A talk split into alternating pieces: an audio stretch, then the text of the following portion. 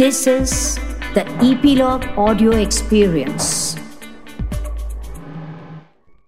कुछ पिक्चरें hit, flop, music, acting से परे हो जाते हैं मैंने जब इस पिक्चर का चयन किया तो मेरे मन में भी ये सवाल था कि क्या इस पिक्चर की महानता को मैं अपने पॉडकास्ट द्वारा आप लोगों तक पहुँचा पाऊँगा तो फिर पिक्चर के नायक की तरह मैंने आसान रास्ता अपनाने के बदले ये चैलेंज उठाया। और आज पेश कर रहा हूँ एक नहीं, बल्कि दो फ़िल्में, जो हो रहा है पहली बार।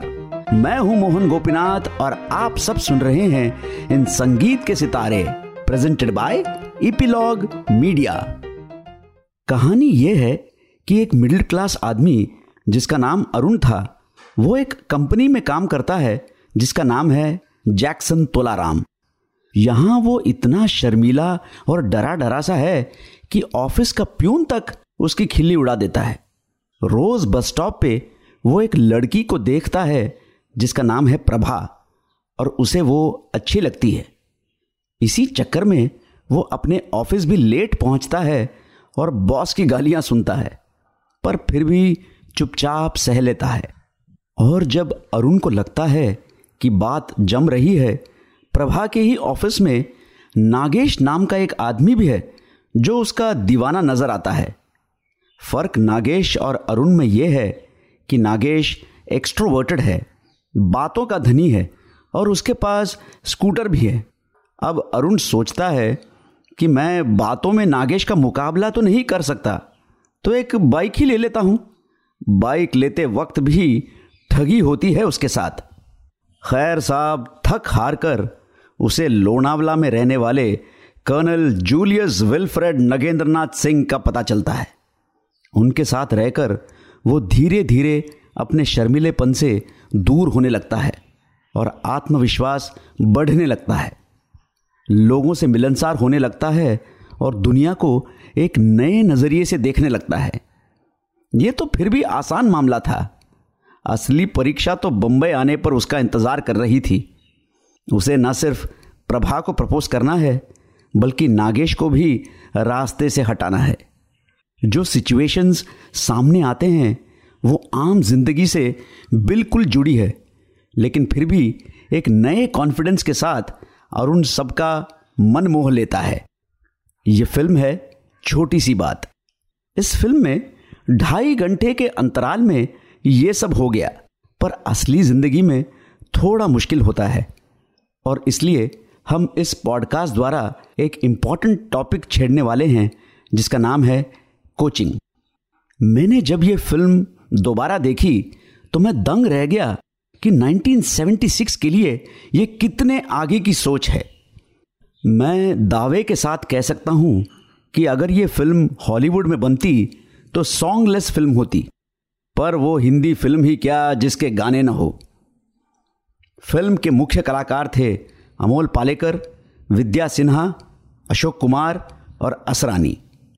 छोटी सी बात में तीन गाने हैं जिनको लिखा था योगेश ने और स्वरबद्ध किया था सलील चौधरी ने।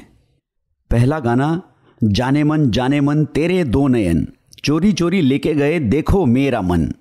इस गाने को गाया था येसुदास और आशा भोसले ने। मलयालम फ़िल्मों में तब तक येसुदास नंबर वन सिंगर बन चुके थे और ज़ाहिर सी बात थी कि हिंदी फिल्म्स के म्यूज़िक डायरेक्टर्स को भी ये आवाज़ पसंद आने लगी। ज़्यादातर लोगों को लगता है कि येसुदास का पहला गाना है गोरी तेरा गाँव बड़ा प्यारा फ्रॉम द फ़िल्म चिच्चोर शायद ये कंफ्यूजन इसलिए भी है कि छोटी सी बात और चिच्चोर दोनों ही 1976 की रिलीज़ हैं। जैसा कहते हैं to set the record straight जाने मन जाने मन, येसुदास का पहला गाना है जो हिंदी फिल्म्स के पर्दे पर सुनाई दिया। इस गाने की एक अलग विशेषता भी है। अरुण और प्रभा, यानी अमोल पालेकर और विद्या सिन्हा, एक फ़िल्म देखने जाते हैं और पर्दे पर उस जमाने के हॉटेस्ट पैर यानी धर्मेंद्र और हेमा मालिनी को ये गाना गाते हुए दिखाई देते हैं।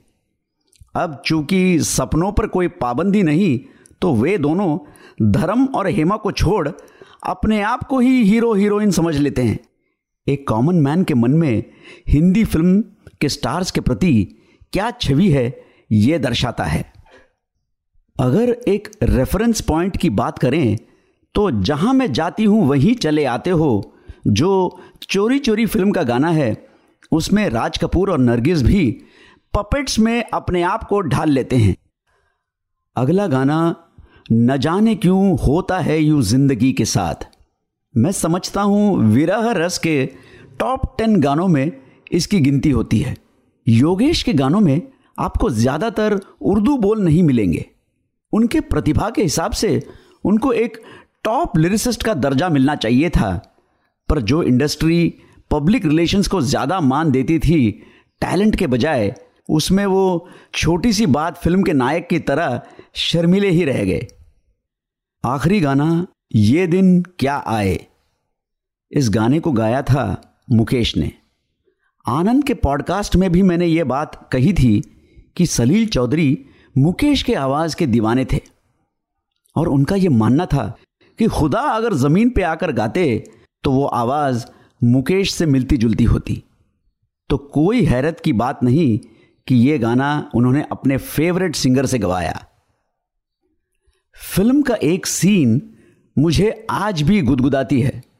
जब अरुण कर्नल के पास पहुँचते हैं कोचिंग के लिए, तब वहाँ फ़िल्म स्टार अमिताभ बच्चन भी पहुँच जाते हैं कुछ सलाह मशवरा के लिए। उनको देखकर अरुण सोच में पड़ जाता है कि यार, इतना बड़ा आदमी भी कर्नल के पास आता है क्या गाइडेंस के लिए? कहने को तो अमोल पालेकर छोटी सी बात के हीरो थे, पर मेरी नज़र में असली हीरो था बम्बई 1975 का वो शहर जो ट्रैफ़िक से मरहूम था और आइकॉनिक जगह जैसे Eros theatre, Samovar restaurant, Jehangir art gallery, Flora restaurant जो वर्ली में है, इस फ़िल्म में एक अहम भूमिका निभाते हैं। तो साहब, कोचिंग के बारे में तो मैंने आपको बता दिया। अब आते हैं एक और मुद्दे पर, जो शहरों में रहने वालों के साथ आजकल बहुत होती है, यानी फ़िज़िकल एंड इमोशनल फिडिलिटी ये फ़िल्म छोटी सी बात के दो साल पहले आई थी, नाम रजनीगंधा। ये पॉडकास्ट आपके लिए एक डबल धमाका है। एक नौकरी की तलाश में विद्या सिन्हा दिल्ली और अपने मंगेतर अमोल पालेकर को छोड़कर बंबई आती है। वहीं पर उसकी मुलाकात अपने एक्स बॉयफ्रेंड दिनेश ठाकुर, यानी नवीन से होती है। नवीन, यानी एक्स बॉयफ्रेंड मंगेतर से बिल्कुल विपरीत है और इसी कश्मकश में पूरी फ़िल्म गुजरती है।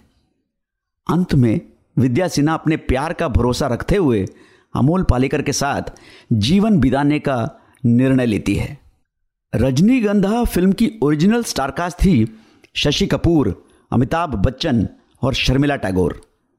जब बात नहीं बनी तो अपर्णा सेन और मल्लिका साराभाई के बारे में भी सोचा गया।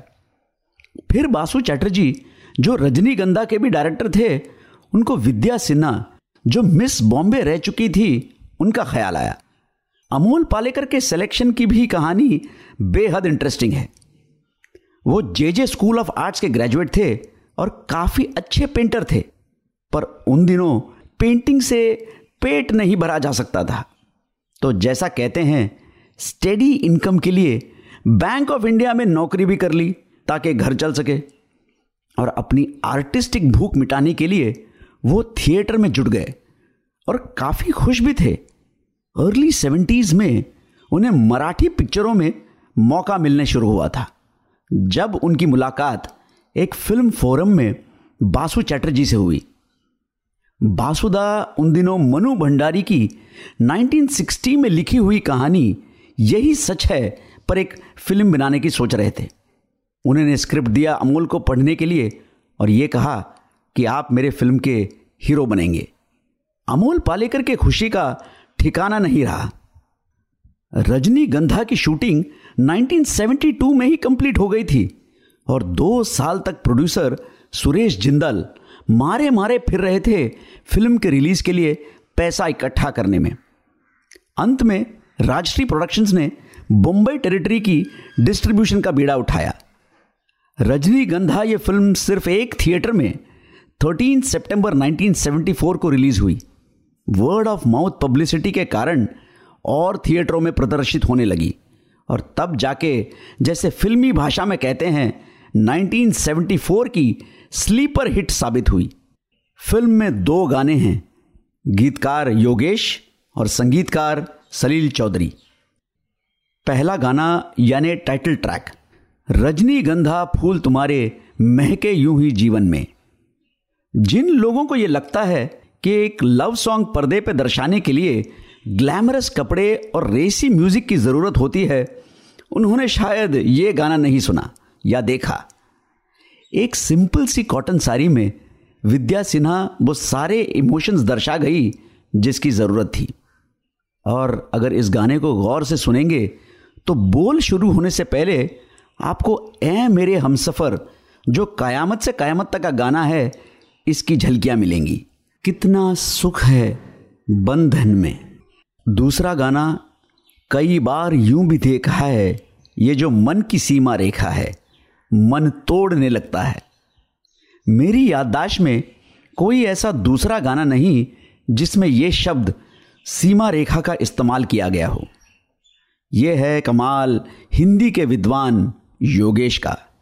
गायक वही सलीलदा के फेवरेट मुकेश। और उनको इस गाने के लिए बेस्ट प्लेबैक सिंगर मेल के नेशनल अवार्ड से भी नवाजा गया था।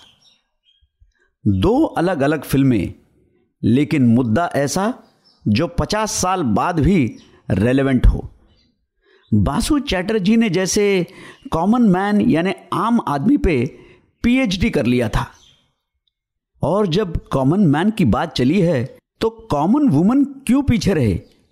तो दस साल बाद बासु चैटर्जी ने एक बेहद ही पॉपुलर सीरियल रजनी इसको डायरेक्ट किया था, जिसकी मुख्य भूमिका में थी प्रिया तेंदुलकर।